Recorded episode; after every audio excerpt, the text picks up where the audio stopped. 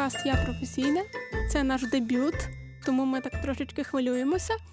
Але хочу сказати, що е, мета цього подкасту це власне робити історії професії, хобі, якісь певна діяльності трошки ближчими, розказуючи про живих людей, про їхні якісь живі історії.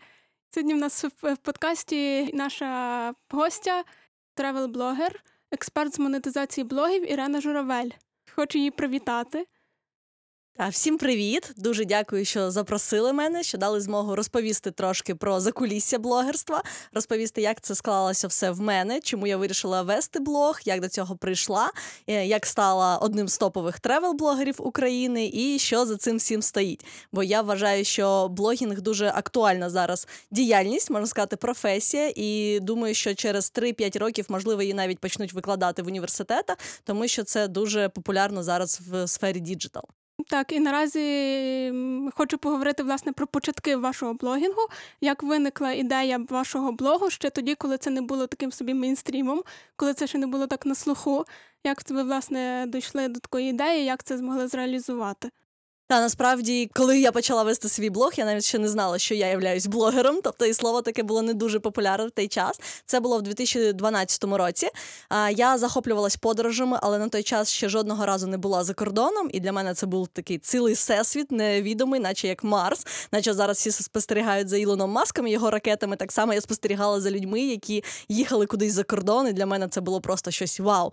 І в кінці 2012 року я поступила до польського університету на друге вище навчання. І, звісно, що це була моя перша закордонна поїздка до Польщі, до університету. Це було дистанційне заочне навчання, тобто я не проводила там весь рік, але е, декілька разів на рік я туди їздила на е, на чітку лекції та на сесії. І звісно, що коли я потрапила до Польщі, я там почала спілкуватися з іноземними студентами, бачити іноземних туристів, і почала задавати їм питання, як вони подорожують, як вони взагалі дісталися до Польщі. Бо тоді для мене це був такий е, великий челендж дістатися з Києва до Польщі, і це було тільки наземно. Це був дуже довгий великий шлях. Звісно, що я нічого не знала, ні як купувати квитки, ні як проходити кордони. І після цього, коли я занурилась в цю атмосферу, я зрозуміла, що подорожі не тільки мене цікавлять як щось е, невідоме, а ще як моя пристрасть. Я пристрасть, я почала в цьому розбиратися, шукати якісь лайфхаки, дізнаватися у людей, як вони купляють квитки, як вони подорожують автобусами. І це для мене стала така навіть трошки манія. Тобто я почала багато часу цьому приділяти, і щоб не загубити цю всю інформацію, яка в мене в голові накоплювалася, я завела спочатку е, сторінку тоді ще ВКонтакті. Це була популярна соцмережа, і звісно, я звела спочатку групу тупо для себе, тобто просто щоб я сама туди заходила і туди кидала собі якісь посилання, щоб не загубити якийсь сайт. І коли я їхала на навчання до Польщі, звісно, що мої батьки переживали, як я там, перший раз за кордон, де ми там живемо, що їмо. І в цю групу я почала також скидати і деякі анонси, можна сказати, такий щоденник власний, щоб мама була спокійна. Я спочатку навіть його хотіла назвати Мама, я поїла я в шапці, щоб мама просто заходила, читала через те, що тоді ще в 2012 2015 році не було так розповсюджено, по-перше, смартфони, вільний інтернет. По-друге, щоб ось так вільно спілкуватися будь-коли з камерою. Дуже багато мегабайт йшло на це спілкування, і з мамою не було змоги подзвонити, поговорити. Тому вона слідкувала тільки через мою сторінку. І через декілька місяців я зрозуміла, що в цій групі, яка була суто для мене та для моєї мами, вже звідки взялось 200 людей, і вони почали туди додатися самостійно. Тобто група почала рости органічно. І я зрозуміла, що не тільки мене цікавлять ці сайти, ці якісь лазейки, лайфхаки, і почала писати більш е, обширно, більш якісь інструкції, поради давати. І маленький щоденник, як я подорожую. І з Польщі я почала дуже багато країн Європи відвідати через те, що це значно е, ближче, ніж з України, бо відстань з України до Польщі майже така сама, як, наприклад, з Польщі до Португалії. І звісно, що там вже склалося багато контенту, і через рік, здається, я вже там мала близько п'яти тисяч читачів. Ого, це доволі гарний ріст. Тобто це почалося все як фаново, просто just fun для себе, для такий собі прообраз сторіс для для мами. Але з часом переросло це все в серйозний доволі блог.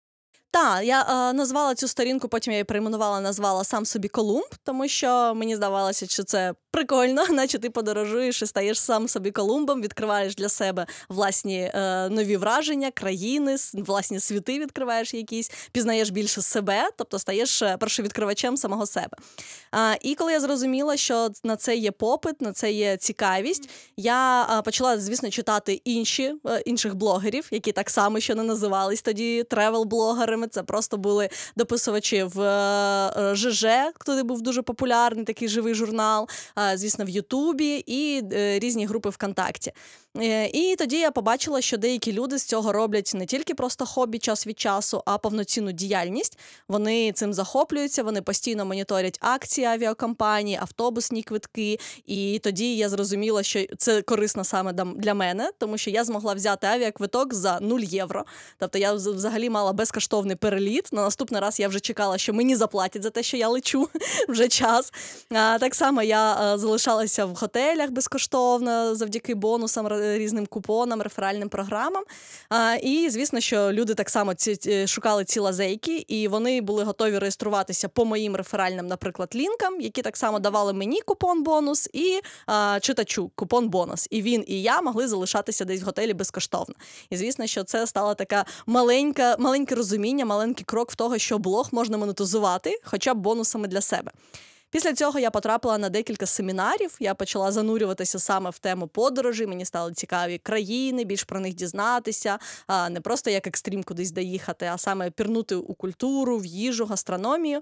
Я потрапила на один з семінарів в Києві, який е, вів мій близький друг зараз. Орес Зуб, дуже відомий мандрівник в Україні. І якраз він зміг зробити подорожі своїм е, хобі та діяльністю і не бути прив'язаним до одного місця. На той час я жила в Києві і я мала офлайн роботу. В мене був е, івент е, агенція з організації свят різних. І звісно, що це офлайн бізнес. Ти не можеш проводити свято, знаходячись десь в іншій країні. І це мене трошки е, обурювало. Я шукала шляхи, як можна зробити так, щоб подорожі були не раз на декілька місяців, а постійно. І через е, завдяки де, тоді інформації Ореста, завдяки його світогляду, який він відкрив мені, я зрозуміла, що треба робити подорожі своєю діяльністю, тоді ти будеш постійно подорожувати. І так блог став не тільки моїм якимось захопленням і маленькою сторінкою ВКонтакті, але розрісся до великого сайту е, власного standalone, сам собі Колумб. Після цього з'явився з'явився Фейсбук, сам собі Колумб, Інстаграм, Ютуб, Тікток і таке інше. Тобто така вже маленька корпорація про подорожі. Дійсно, корпорація сам собі Колумб. А як все-таки от зрозуміло, куди направляти свої сили, власне, в основний блог, чи в якийсь лендінг на сайті, чи там ВКонтакті, чи то все-таки, чи вже в Фейсбуці? Тобто, от Бо наскільки я знаю, що от дехто вважає, є такий стереотип, що для того, щоб їздити в блог-тури, в якісь е, отримувати ті ж самі якісь кешбеки чи якісь приємності від готелів, це власне треба вже бути як мінімум від 10 тисяч підписників. Чи це дійсно так, чи насправді можна шукати якісь лазейки і вже раніше пробувати подаватись? А цифра насправді є стереотипною через те, що, по-перше, де цифра, бо більшість людей сприймають стереотипно взагалі слово блог. Коли я з кимось знайомлюсь і кажу, що я тревел-блогер, а здебільшого в наших країнах реакція така: о, дай свій Ютуб, тому що більшість сприймає тревел-блогерів як саме ютуб-блогерів. А коли я розмовляю з друзями в інших країнах, знайомимось, коли я кажу, що я тревел-блогер, більшість там сприймає як інстаграм, через те, що дуже багато мільйонних тревел-блогерів в інстаграмі. А дехто питає одразу сайт, чи там свій портал, чи якийсь проект. Тобто у всіх дуже різні представлення, і ці представлення також а, можуть бути стереотипні, тому що немає однієї платформи, за якою б можна було б сказати: ось якщо ти це маєш, то ти точно блогер. Не маєш, все не блогер. А, бо ти є блогером, коли тебе читає вже навіть 100 людей, тому що ти пишеш, ти створюєш контент і тебе є читачі. Все це основна формула блогу. Щоб була платформа, де ти пишеш, щоб в тебе був контент, і щоб вже були перші читачі. Цифра, до якої прив'язуються люди, це більш так стереотипно через те, що знов таки вона нав'язана суспільством. А, І я почала монетизувати свій блог, коли в мене було в контакті 5 тисяч вже він почав монетизуватися. Спочатку, звісно, що кешбеками, бонусами, тобто не фізичними грошима, можна так сказати. А фізичними грошима я почала отримувати оплату за свої подорожі, за статті, за допомогу в організації подорожам для інших вже десь 6-7 тисяч ВКонтакті. І а, в інстаграмі, коли мене почали вже помічати і запрошувати кудись, в мене там було три тисячі, здається, підписників. Тобто я не можу сказати і своїм учням, своїм е, читачам, я завжди кажу, що е, не ті цифри є головними, на які люди звертають увагу. Більшість звертає увагу на цифру підписників, скільки їх, бо це цифра, яку бачиш, коли ти заходиш. Але є та головна цифра це е, кількість відгуків залучення аудиторії. Тому що в тебе може бути 10 тисяч підписників, але справжніх живих або зацікавлених саме в тобі, як особистості, як в блогері, може з них бути 2 тисячі. І є людина, в якої три тисячі підписників, але вони всі в неї зацікавлені. І тоді стає питання, де хто буде більш ефективним блогером, та блогер, так. той, в кого 10, але з нього там 70% неактивної аудиторії, в кого 3, але все всі 100% активні. Ну, це я думаю, що вибір очевидний. Але як все-таки, якщо пройтися по такій структурі блогу, от з чого він власне складається? Звісно, що він складається з деяких технічних аспектів, тобто це платформа, де ти публікуєш свій контент. Це може бути або соцмережі, які надають свої платформи: Facebook, Instagram, той же TikTok, YouTube. Це все соцмережі. І, і в нас не так поширене, але в інших країнах поширений Twitter, мікроблоги, так само Tumblr. Після технічної платформи, звісно, має бути контент. Контент взагалі головний, тому що навіть якщо в тебе є платформа, але ти туди нічого не пишеш, ти не блогер. І контент, як завжди кажуть, контент-король. Я завжди даю раду своїм клієнтам. Якщо не знаєш, що робити, створюй контент. Якщо трапляється щось в житті незрозуміло, створюй контент, бо він буде грати тобі на майбутнє завжди в плюс. Тому що це як такий слід за тобою, який залишається. Бо все, що є в інтернеті, залишається назавжди, і через багато років люди зможуть це знайти. І ця інформація, цей контент може принести користь. І третя складова це аудиторія, тобто трафік людей, звідки ти шукаєш свою аудиторію, чи правильно ти її шукаєш. Бо якщо, наприклад, більшість контенту про якісь е, будні свої лайфстайл, але ти себе позиціонуєш як тревел-блогер, е, тобто різниця того, як ти себе бачиш і як бачить тебе аудиторія.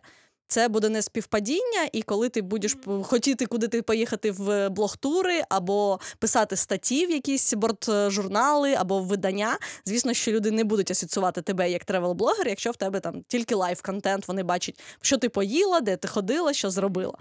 Ось тому ці основні три складові вони головні технічні, а після цього вже покладається а, просування, монетизація, додаткова автоматизація і таке інше. Ну так, і дійсно треба працювати добре над упакуванням все-таки, бо який би той блог, блог не був наповнений, треба, наприклад, створити в інстаграмі гарну шапку профілю, highlights, ці збережені актуальні сторіс, тому що люди все-таки люблять візуали, люди все-таки люблять очима, і на це теж треба звертати увагу. І мені здається, що є ще такий момент, що саме, самі блогери не до кінця розуміють, що, що їм потрібно взаємодіяти з аудиторією. Буває таке, що ти пишеш блогеру якісь запитання, чи якусь реакцію на сторіс, чи якісь просто ну, повідомлення. І, блогер, наприклад, має таких повідомлень 100 в день, і він, наприклад, ігнорує частину, або не встигає всім відповісти навіть фізично. І тому блогери не завжди можуть розуміти, що це теж піднімає охоплення, мабуть.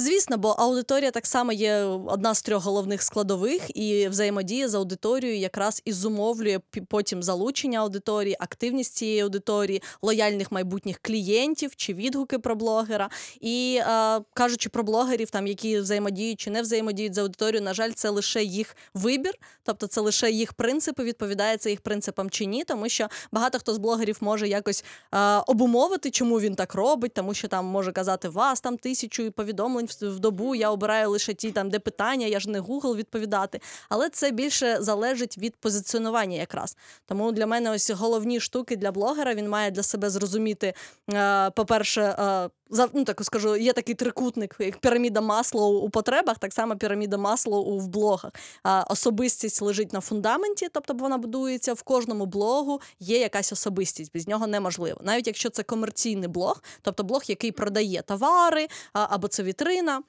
Все одно за цим стоїть людина. За кожною діяльністю, за кожним, за кожним рухом стоїть якась людина. І ось ця особистість в фундаменті зараз через те, що люди дуже багато часу жили з чимось е, штучним, віртуальним. Тобто дуже багато було журналів, дуже багато каталогів, ті самі Вікіпедії. Тобто ми бачимо інформацію, але не бачимо, хто стоїть за цією інформацією. І через те, що те, що ми е, виросли там з 90-х, 2000-х якраз за таким контентом, зараз виросла потреба бачити особистий контент, бачити, хто це робить, хто мені це продає, хто мені це розповідає. І тому особистість стала в центрі як ядро. І через те дуже багато маркетологів наголошують на особистий бренд, чому він має розвиватися і чому люди йдуть туди, де цей бренд розвитий. Е, Після е, особистості вже йде концепція. Тобто концепція якраз і складається з того, е, як блогер позиціонує себе, що він напише в себе в шапці профілю, які фотографії поставить, тобто як він спробує донести інформацію до свого читача. І то, як сприймає його читач, тобто те, що він за 3-4 секунди для себе розуміє, хто це переді мною, навіщо ця людина мені, і що мені зробити, який заклик до дії. І е, також концепція складається, окрім позиціонування, з місії. Бо завжди є якийсь посил. Як, наприклад, ми в мене, коли я вела тільки ВКонтакті, мій головний посил був не загубити інформацію, донести до мами, що зі мною все гарно.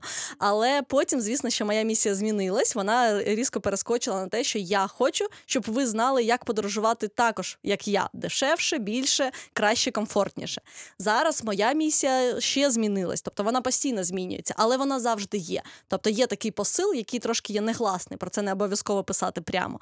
І ціль. Навіщо ти це робиш? Це блогер розуміє для себе вже більш таких, можна сказати, фактичних, окрім того, що я там хочу спілкування, всі такі етичні штуки. Звісно, що є конкретна ціль. Наприклад, блог стає інструментом збільшення прибутку в його діяльності. Дуже багато тревел-блогерів організують авторські тури, наприклад, і тоді блог стає головним інструментом продажі турів, збільшення лояльності до турів. Або а, блогери ведуть експертну сторінку, наприклад, юристи, бухгалтери, так само, щоб збільшити кількість клієнтів, замовлень або свою зарплату на фірмі через те, що він підвищує кваліфікацію спілкування і показує, що він в попиті на других фірмах таке інше. Ось це вже ціль самого блогера. Навіщо йому цей блог? Після цього вже йде контент, коли ми знаємо свою концепцію, як ми себе подаємо, навіщо ми це робимо, з яким посилом. Ми створюємо на нього цього контент, як ми його пишемо. Бо ми розуміємо, ось цей пост, де я написав, або стаття Я поїв, я виспався, я все зробив. Чи несе воно ось той посил, який ти хотів дати, чи є там та ціль, яку ти хотів отримати? Якщо ні, то навіщо такий контент? І після контенту вже йде, звісно, просування. Бо коли немає чого просувати, немає сенсу витрачати ресурси, гроші і свій час. Ось і йде активне просування, щоб про тебе, як про блогера, більше людей дізналися про твій сайт, про твої відео, таке інше. І після просування вже йде активна фаза монетизації. І в як будь-якій піраміді перескочити не можна, бо це органічний е, зріст. Ми бачимо таких блогерів, які перескакують. Це зазвичай селебритіс або учасники всіх реаліті-шоу, які стали блогерами випадково, не е, свідомо, а їм просто впала одразу велика кількість аудиторії, але вони перескочили ось той етап визначення, хто вони, що вони, навіщо вони. І ми бачимо, що дуже часто ці блоги, ну ти просто не розумієш е, про що вони, хто ця людина, що вона робить. І дуже часто вони це роблять несвідомо і невідповідально. Ну або що таке буває на розіграшах і вевеях, коли теж просто безсенсовно вирощують блоги. Але це вже таке. Тобто, все-таки, якщо підсумувати, то без психології, без якогось такого занурення в себе, що ти хочеш тим сказати, не обійтися. Звісно, бо блог це поєднання психології, маркетингу. І я навіть чаще кажу своїм учням, що блог це не стільки маркетинг в більшому відсотку, ніж психологія, через те, що концепція це про те, як ти розумієш сам себе. Тобто ти не зможеш людям донести, хто ти, якщо ти сам собі ще не розібрався, та хто ти. А це дуже багатьох людей, навіть і в 30, і в 50, і в 60 років хвилює. Хто ж я, чим я займаюся, навіщо я в цьому світі? І це дуже важливі і е, одночас і дуже складні речі, бо психологи над цим працюють багато років. І я часто кажу, що для мене мій блог це така е, це окрема сесія з психологом, та, але тільки один на один з телефоном. Через те, що через свій блог, через такі питання до самої себе, я пізнаю себе значно більше. Бо, можливо, в іншій сфері, в інших умовах в мене не виникали б такі сумніви. А що я хочу донести людині? Людині. Ну не завжди ми ставимо собі такі питання, будь-коли, коли ми там біжимо по, по справах. Але в блогу це, це маєш поставити, бо без цього буде такий трошки провіз. І звісно, що на першому етапі психологія, і на яку вже накладається маркетинг. Бо маркетинг це знання психології іншої людини. Тобто ти маєш знати себе, маєш знати іншу людину, і в тебе виявляється активний блог. І через це я вважаю це одна із формул успішних блогерів. Коли ти знаєш себе і не боїшся вивчати себе, ти готовий вивчати свою аудиторію, і це ті блогери, до яких ми підсвідомо тягнемось. Ми постійно переглядаємо їх, постійно читаємо. Тобто, у нас встановлюється такий конект, і ми не зовсім розуміємо, чому, чому я підсі- підсаджуюсь на, на цього блогера, чого я дивлюся. А саме через це люд- через те, що людина тебе знає через екран, хоча може навіть ніколи тебе не бачити. Так, і тому, напевно, ще є такий момент, що от дуже часто люди переживають за те, що в них міняється місія блогу. Ти сказала, що в тебе блог з часів там 13-го року мінялась місія, ти чіт- чіткіше розуміла, для чого тобі це, для чого це твоїм читачам. І тобто і люди часто переживають, що це от я раз визначив, і це так має бути. Тобто є такий певний психологічний стереотип, і тому це одна з мабуть одна з місій твого блогу.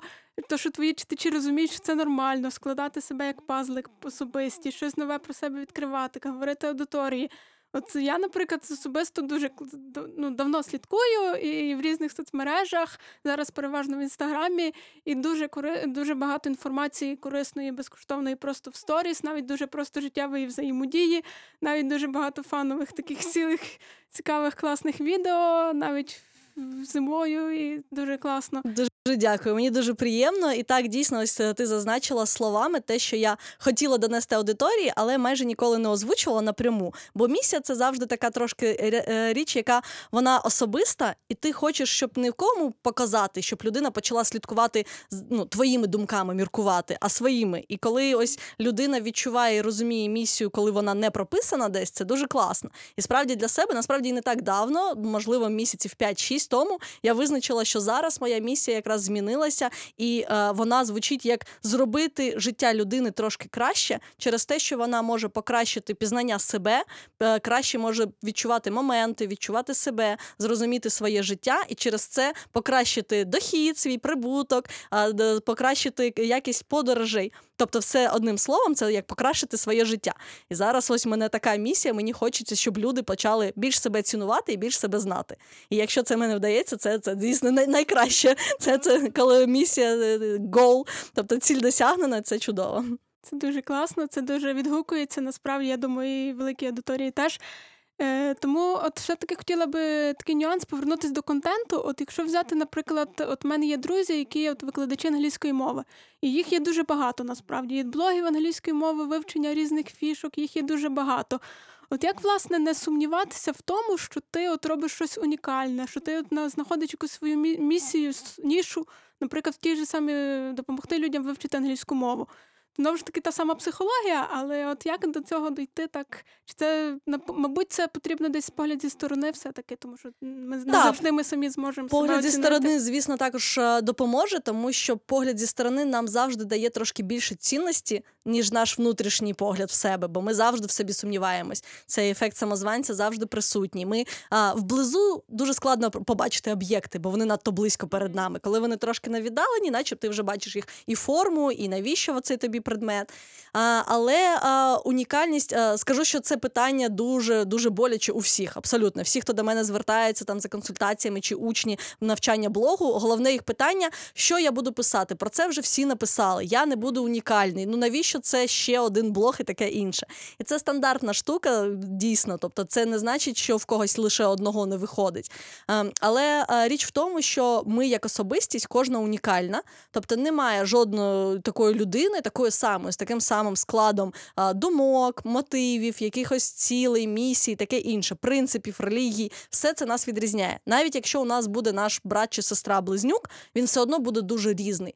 А, і а, головна унікальність в блогах це сприйняття інформації і передача інформації. Бо навіть якщо ти візьмеш один і той самий текст і даш двом людям, двом викладачам англійської мови, кожен з них а, по-своєму сприйме цей текст і по-своєму його ретранслює. Тобто, ми, як люди, є такими ретрансляторами. Ми постійно отримуємо інформацію візуально, аудіально, тактильно, і потім її передаємо. І якраз ось та ось той перекладач внутри нас отриманої інформації на видану інформацію, він завжди передає через фільтр себе. І звісно, що як би людина не намагалась навіть скопіювати іншу, вона це не зробить. Бо навіть просто скопійований текст, Ctrl-C, Ctrl-V, все одно а, буде, буде видно, що це не ця людина. Тобто, і тому, коли ми е, ретранслюємо своїми власними словами, думками, це вже зовсім інший унікальний контент. І я завжди раджу просто не боятися, не намагатися бути енциклопедією знову таки, через те, що енциклопедії однакові, бо там немає цього ретранслятора, бо вони просто передаються буквами, цифрами. А коли ми пишемо своїми словами, не намагаємося писати суто технічно або там е, просто сухий текст, ось так і ось так треба робити. Коли ми передаємо свої враження, як я сприйняв ось це англійське слово, яка була ситуація, коли я запам'ятав, що ось так не можна, це вже робить унікальний блог. Тобто не боятися викладачам будь-якої мови, а перш за все бути людиною, а потім вже викладачем. Тобто, все-таки експерименти базувати на собі, не боятися себе просувати. Отак. Це дуже цікаво. І, мабуть, дійсно не треба боятися, тому що я, наприклад, теж переживала, тому що мій, мій подкаст, от ідея, здавалось би, не, не нова. Такі подкасти є, і це взагалі не ново там розказувати якісь життєві історії людей, якісь таку через призму професії, наприклад, що людині подобається в тій професії, що людині не подобається. От що, наприклад, блогінгу найбільше, скажімо, дратує. В блогі найбільше дратує це погляд на інших, якраз таки, через те, що він дуже заважає сприймати себе. Тобто, ось це порівняння себе з іншими людьми, вони завжди присутні, а у блогерів ще більш гіперболізоване, через те, що ти постійно споглядаєш на колег. Я не люблю слово конкуренти знов таки, тому що немає прямого конкуренту. В мене немає конкурентів. Не через те, що я така прям капець, яка класна, а через те, що немає такої самої іншої людини. Вона не зможе бути такою самою. І тому вона просто моя колега, яка зможе якраз бути. Ми будемо один одному в допомогу, а не проти один одного. І все одно ми споглядаємо за колегами, що вони роблять, як вони роблять. Потрібно тримати руку на пульсі.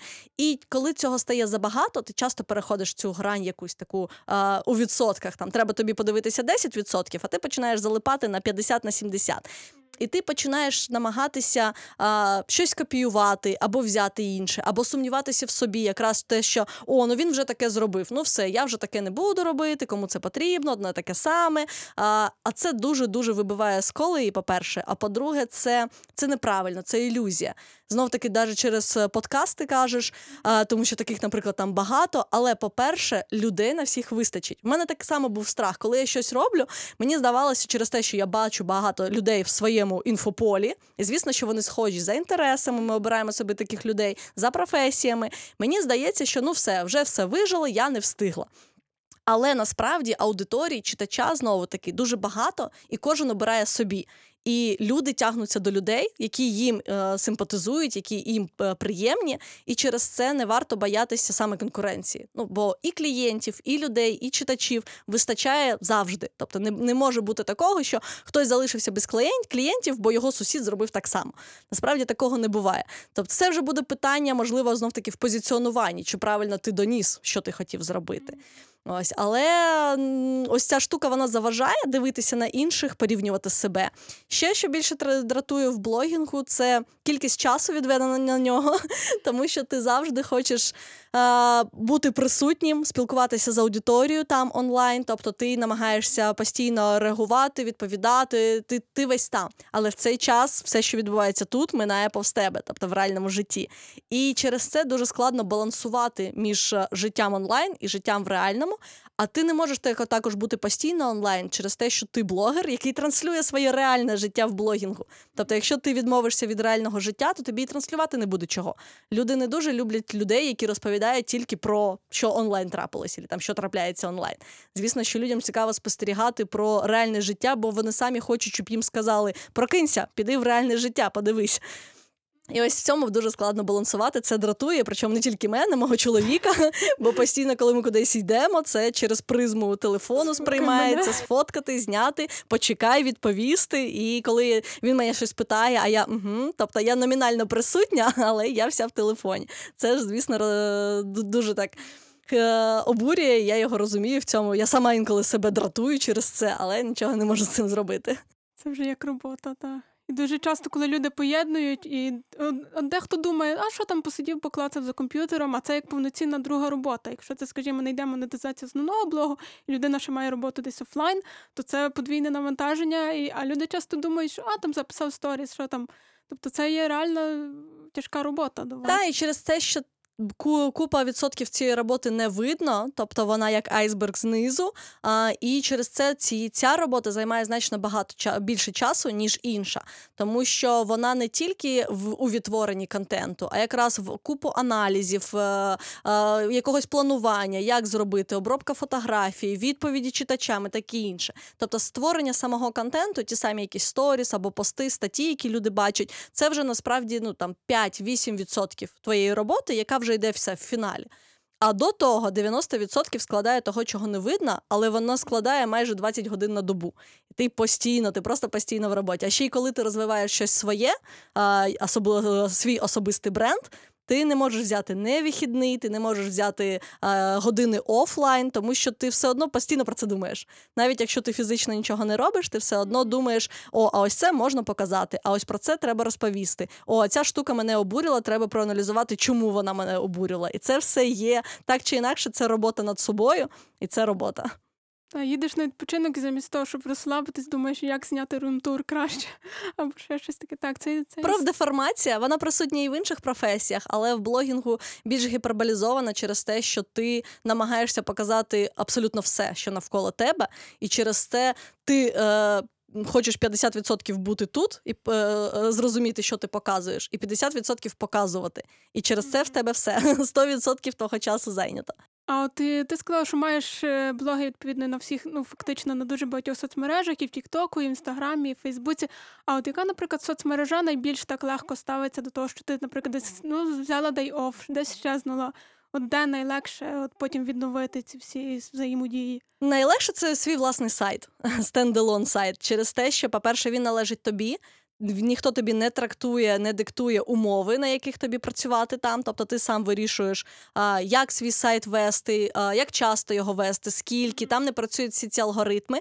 Там втручаються алгоритми вже пошукових систем: Яндекс, Google, Yahoo, ці всі інші, де люди будуть шукати статті про тебе, щоб вийти на твій там блог або статті про якісь місця. Але все одно вони не так сильно впливають і не так сильно психологічно на тебе давлять, як будь-які соцмережі. Бо будь-яка соцмережа, Інстаграм, Фейсбук, Тікток, вона має свої алгоритми, вона має свої правила, за якими вона тобі диктує. Якщо не хочеш тут створювати щоденно контент, ти будеш десь знизу, тебе будуть рідше бачити. І через це ти впрягаєшся в таке колесо, де ти щоденно створюєш якийсь контент, генеруєш його. І якщо ти пропадеш, візьмеш собі якийсь day off, week off, то все, тебе можуть і загубити. І е, звісно, що ти починаєш про це надто багато думати. Знову таки, навіть якщо ти там не присутній, ти про це думаєш, і ти через це вже швидко вигораєш, втомлюєшся. Тому що дій немає, але думок про це багато. І це теж ну, така ча- часта проблема зараз. І тому я теж дуже раджу робити е, більше, ніж думати. Тобто, якщо ось якщо є сумніви, створю контент. Тобто, якщо нема чого робити, створю контент. А, незрозуміло, куди рухатись, створю контент. Будь-які тобто, незрозумілі Да, ситуації. будь-які створюй зрозумілі ситуації створю контент через те, що а, поки ти думаєш створювати його чи не створювати, який створювати, знов таки, це думки, про за які про тебе ніхто нічого не бачить, не чує. Тобто це лише ти, але ти від них втомлюєшся, це навантаження. І через це дуже мала вірогідність, що ти потім таки почнеш його створювати. Бо ти вже в голові в себе попрацював і втомився. Все, тобі вже потрібен відпочинок. А на по факту на ділі в тебе і був відпочинок. І через це е, найбільш тоталітарна така мережа, площадка це Інстаграм. Вона найбільш намагається захопити увагу людини, вона найбільш змагається з іншими площадками за залучення людей, за кількість годин проведених на своїй площадці. І через це більше якраз можна сказати психологічних травм сприйнятті блогінга це якраз в інстаграмі. Посередині десь Фейсбук. Тобто він, він теж має свої агресивні алгоритми, свої агресивні правила, але в ньому менше психологічного навантаження трошки. І через те, що там менше інструментів. Бо інстаграм це вже контент в декількох варіацій. Це і пости, і сторіс, і прямі ефіри, і ти про все це думаєш. І ти намагаєшся видавати контенту вже втричі більше, хоча з тими самими умовами. А в Фейсбуці здебільшого сприймають сторіси, там дуже рідко люди дивляться, а, і зазвичай це просто перепости з інстаграму. та. Коли Коли дивишся сторіси в Фейсбук, то бачиш чітко там ті самі геотеги, міточки, які не клікабельні, тому що вони з інстаграму були перепощені. А, І через це люди не створюють самі сторіс в Фейсбуці, і там зазвичай це просто пост і одна-дві фоточки. Ось і там немає обмежень символів. А в інстаграмі є, коли ти пишеш пост, 2200 символів і не більше. І звісно, що він стає через це більш агресивною площадкою інстаграм, бо ти намагаєшся підстроїтись перш під нього. А потім вже цей текст можеш розширити в Фейсбук на свій сайт і таке інше. Але спочатку ти починаєш плясати від інстаграму. Але інстаграм все-таки дає, напевно, найбільше взаємодії з читачами, найбільше цього охоплення. Все-таки віддача йде звідти. Так, так. Звісно, що ти туди дуже багато вкладаєш часу і зусиль, але ти бачиш і відгук з того, тому що інстаграм через знов таки свої алгоритми, свої правила це найбільш швидка у відповідях у результатах. Платформа. А, По-перше, там майже легше за всього створити свою сторінку, блог. По-друге, там є основні правила, як тебе сприймають швидко, тобто якісь основні поради, алгоритми. І по-третє, твоя близість до читача, тобто ти надто близький до нього. Через те, що люди тебе дивляться щодня в сторіс, в них відстань скорочується, і багато людей тебе сприймають, наче вони, наче вони тебе знали так все життя. Через той самий Фейсбук такого ефекту не створюється. Там потрібен довший час, декілька місяців, а може років, щоб тебе побачити, вивчити. В інстаграмі це зазвичай два тижні. За два тижні зазвичай людина вже відчуває, що вона повністю знає і блогера, наприклад. Хоча при цьому блогер може зовсім не знати людину, бо це зеркало, за яким не видно, що по ту сторону. Ось. І звісно, що з інстаграма зараз, наприклад, моя монетизація здебільшого на 90% складається саме з інстаграму. Тобто рекламні колаборації, запрошення в блогтури, клієнти на консультації, учні на е, мої програми. Це все е, здебільшого це е, мої читачі з інстаграму. Тобто є цілий такий собі кейс, який можна набрати. Е, Ну, тобто, які послуги можна зареєстру... зарекомендувати, запропонувати в інстаграмі. Звісно, варіантів монетизації для блогерів дуже багато. А більшість також сприймає стереотипно, що блогер це реклама. Тобто, все блогери заробляють тільки на рекламі. Звісно, що це одна з позицій монетизації, але їх можна зробити собі більше десяти. І чим більше таких варіантів монетизації у блогера, тим більш стабільний буде заробіток. Звісно, що бо, наприклад, реклама вона залежить від кількості підписників, від їх залучення, тобто і від а, можна сказати клієнтів ззовні, чи буде рекламодавець, чи не буде. Багато блогерів створюють свої інфопродукти, свої навчання, свої чек-листи, свої курси. Тобто, це продаж своїх, своїх знань, свого досвіду, своїх якихось світоглядів. І в цьому вже менше залежності. Тобто, не ти не так залежиш, скільки в тебе підписників і залучення, тому що в тебе може бути 100 людей. І всі із цих 100 людей 3-4 куплять його, і це вже монетизація. Наприклад, одна з моїх учениць, я дуже нею пишаюся, бо вона почала вести блог про фітнес, і в неї було лише 120 підписників. А, і на 130-му вона вже зробила першу монетизацію, тому що вона продала своє пер- персональне тренування, бо вона фітнес-тренер є. В цьому році, в е, січні, вона звільнилася з основної роботи через те, що блог, хоча в неї ще е, 1100 підписників, тобто здавалося, в мережі для інстаграму це маленька сума, да, сума, цифра, яку сприймають люди. Але вона вже змогла звільнитися з роботи, тому що блог їй приносить повну монетизацію. Вона має повністю своїх клієнтів по тренуванню і не має часу працювати ще на когось. Бо її продукт е, в цьому випадку інфопродукт, але як тренування фітнес, е, повністю її забезпечує. А, ще варіанти монетизації це різні партнерські програми. Як я казала, коли в мене були спочатку купони, кешбеки на подорожі. Вони можуть бути як нематеріальні, тобто на те, що дають тобі взамін так само щось безкоштовне. Так можуть бути матеріальні. Наприклад, за різні лінки, за свій досвід, за відгуки, кейси, ти отримаєш гроші. Тобто, це не зовсім реклама в прямому розумінні, це більш про те, як ти скористався і надав реферальну е, лінк, і клієнт так само знов приходить до цієї системи, програми. На- Навіть така легка для сприймання це реферальна програма про авіаквитки. Та. Ти ділишся, де ти купляєш по більш е, цікавим там лазейкам, лайфхакам, економію авіаквитки, даєш цей лінк. І по цьому лінку люди так само покупляють собі авіаквитки також зі знижками, і тобі за це ще йдуть е, нарахування грошей. Тобто невелика комісія за те, що люди також купляють там. Ось і таких варіантів монетизації близько 10. Airbnb, напевно. Та, та, та, так само, але Airbnb не можна вивести грошима. Це якраз не матеріальний варіант. Ти отримуєш собі на е, свій внутрішній е, аккаунт Airbnb купони, і ти ці ж купони можеш застосувати на проживання. Тобто ти проживаєш безкоштовно, але ти можеш тільки проживати безкоштовно. Наприклад, поїсти за ці гроші ти вже Ну, не зможеш. Але от є тут певний ризик, мені здається, тому що якщо от ти скажімо, от як твоя учениця перейшла повністю на забезпечення інстаграму, тобто, якщо, наприклад, щось станеться з інстаграмом, їй паралельно треба розвивати, скажімо, блоки в Фейсбуці, блоги там в Тіктоці, блоги в Телеграмі, тому що це десь певно ризиковано залишитись там всі курзи, всі, всі яйця в одну корзину, грубо кажучи. Так, звісно, не можна зараз. Тому тренд також є на мультиплатформіність. Е, Дуже багато блогерів розвивають декілька платформ, але багато блогерів прийшли до цього тренду лише зараз, якраз через те, що з'явилися TikTok, Clubhouse і. Е, Це дозволяє тебе знайти в інших мережах, якщо щось сто- коїться. І по-друге, це е, тренд на органічну аудиторію з інших платформ. Наприклад, в тому самому Тіктоці і в Клабхаусі зараз можна назбирати собі читачів доволі бистро, швидко. Е, І вони там органічні, е, на відміну від інстаграма, тому що в інстаграмі вже назбирати читачів органічно дуже важко. Дуже багато часу на це треба прикладати.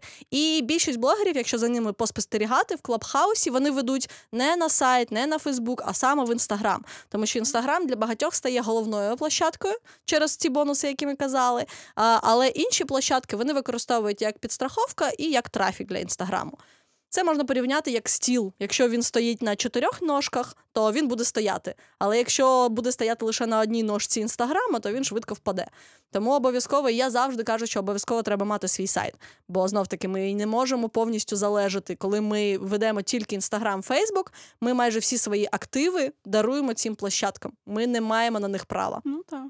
Це так, те, що я кажу, трошки ризиковано, і тому треба розвиватися всі сторони, і так само не забувати про життя, тому що, от, скажімо, от є такий теж подкастер, автор книг Марк Лівін, і він, власне, створив такий термін, який зараз всі використовують. Він пішов в народ, який називається надивленість. Тобто, коли людина має, скажімо, активне життя, насичене, коли їй є що показати, коли вона ресурсна, то відповідно вона і буде мати що транслювати аудиторії. Відповідно, така людина буде жива. І, власне, от якісь є якийсь лайфхак, як, як розвивати цю надивленість? От, наприклад, якими ти блогерами надихаєшся, чиї, наприклад, сторіс дивишся? У мене доволі багато. Я ж кажу, я дуже часто слідкую за колегами через те, що я і сама люблю позаліпати в інстаграмі. А коли ти там? Так, коли ти там працюєш, то звісно неможливо відділити ось зараз я 20 хвилин працюю, а зараз я просто заліпаю. Воно йде одночасно. І звісно, ось цю надивленість я так само треную як в візуальному варіанті, але в біль здебільшого я використовую Pinterest, коли мені потрібно подивитися якісь там варіанти фотографій, як робити, в якому стилі, якісь кольо- кольористику, як поєднання. Це більше Pinterest площадка підходить. В інстаграмі за багатьма колегами, тревел-блогерами я слідкую знов таки сторіс. А сьогодні якраз в сторіс я анонсувала свою колегу Поліну Уварову. Вона дуже цікавий тревел-блогер з Сум. А, мені теж подобається дивитися на погляд з іншої сторони країни, можна так сказати. Поки я живу, мешкаю у Львові, вона живе в Сумах, і я там гадки не маю, що там в них відбувається, як це, це виглядає. Це також цікаво. І звісно, що треба дивитися на тренди, тому що доволі доволі важливо схватити тренди, поки вони на хвилі, бо вони потім обов'язково спускаються в антитренди. І бути вже в антитрендах це так, як то кажуть, зашквар. Тому тому не, не варто. І через це треба дивитися інших блогерів. А можливо, от ще на, на так на кілька хвилин, оскільки ти тревел-блогер, основна твоя діяльність, можливо, якісь там ну, пару новин, що такого актуального є в сфері тревелу. А, звісно, що зараз тревел такий шкутильгає на три ноги з двох, а, тому нов- новини зазвичай не дуже позитивні або залишаються на тому ж рівні. Але з гарних новин це низка країн починає відкриватися. Вони чекають туристів через те, що йде вже якраз сезон весняно-літній, і багато країн сподіваються, що вони вже зможуть пустити туристів. І є країни, які зовсім відкриті, вони не вимагають не тести ПЦР, не самоізоляції. Тобто вони ти просто як по в старіну ти прилетів і все, і мандруєш. Це Танзанія, це Домініканська Республіка. Ризика, які відкриті, це Албанія. Тобто туди можна просто прилетіти навіть без тесту. А всі інші країни вони вимагають хоча б тест ПЦР. Звісно, багато країн, які зовсім ще закриті, наприклад, як країни Європи. Більшість країн взагалі не пускають з тестом чи без теста, байдуже, просто не пускають туристів. А, на жаль, не відкрився Кіпр. Він мав відкритися 1 березня для українських туристів, але так і залишився закритим. Вони кажуть, що відкриються в кінці березня, на початку квітня. Тож чекаємо. А Грузія? Грузія відкрилася, та це з гарних новин. І вона якраз на початку березня відкрилася, але потребує два тести: перший до перельоту, і другий на третій день перебування в Грузії, вже там на місці. Ось, але ще більше е, авіакомпанії повертають свої перельоти. Наприклад, зараз повернувся перельот до Азербайджану, Бута Airways, ось буквально вчора анонсувала. Повертаються перельоти до Грузії, звісно, через те, що Грузія відкрилась. Ян Air у нас з України запускає знову е, перельоти в Батумі. А, і ну, це вже гарний такий е, признак, можна сказати, ознака, що туризм намагається відродитися, хоча, хоча б на цей період. Наразі я дуже дякую за дуже класну розмову. Вже за ну дуже живу. Це мій дебют, і мені насправді дуже сподобалось. Дуже гарна віддача від тебе, Ірена. Дуже тобі дякую. За, Дуже- за дуже інформацію дякую, про блогінг. запросили. Я надіюсь, більше людей зрозуміє таку трошки внутрішню кухню, буде це більше так розбиратися, цінувати. І можливо, ти хочеш щось сказати нашим слухачам, так якесь побажання. Так, по-перше, хочу сказати тобі дуже дякую, що запросила. Мені дуже приємно. Я завжди люблю, по-перше, розвіртуалізуватися з тими, кого я майже щоденно бачу по аватаркам, по повідомленням, але мені завжди цікаво е, обмінятися в живу енергію. Бо навіть я в соцмережах намагаюся якось обмінятися емоціями, енергією, але це все одно такий через фільтр на 20% лише. Вживу це значно краще. А по-друге, хочу сказати всім слухачам, що не варто боятися самого себе, треба бути чесним з собою, не боятися відкривати себе і бути якраз унікальним. Тобто, все, що у вас вже є, це і є вже ваші сильні сторони. Тобто, не треба думати, ось чого я ще навчусь, і тоді вже почну. Ось це я ще там доведу до ладу і Цей почну. курс пройду. Так, це ніколи не станеться, тому що все, що для нас потрібно, вже і так вже в нас є. Тобто головна штука це просто на, бути відкритим з собою з світом, не боятися. І сприймати, що навіть кожен факап, якісь кожні там, що не вдалося, якісь технічні особливості, це все досвід, і це не критично абсолютно. Це якраз дуже цінна штука, яка складає пазлик нашої особистості. Після цього ти вже спокійно сприймаєш там, не, не запустилась техніка, щось зламалось, відео не записалось. Ти вже ставишся до цього фаново, і через твою енергію люди так само фаново це сприймають. Тобто не варто боятися помилок. Помилки це круто. Дякую за такий посил. І, мабуть, ми будемо завершувати. Я надію, що це не останнє наше інтерв'ю. Ми будемо ще співпрацювати, оскільки там є дуже багато і дуже цікаво з тобою спілкуватися. І, мабуть, скажу ще, що цей подкаст є професійне, і він виходить за підтримки платформи молодіжних подкастів незабаром та за підтримки Львівського обласного молодіжного центру. Тому я думаю, почуємось. Наразі дуже дякую нашому спікеру, нашій гості Ірені. Дякую вам, всім па-па.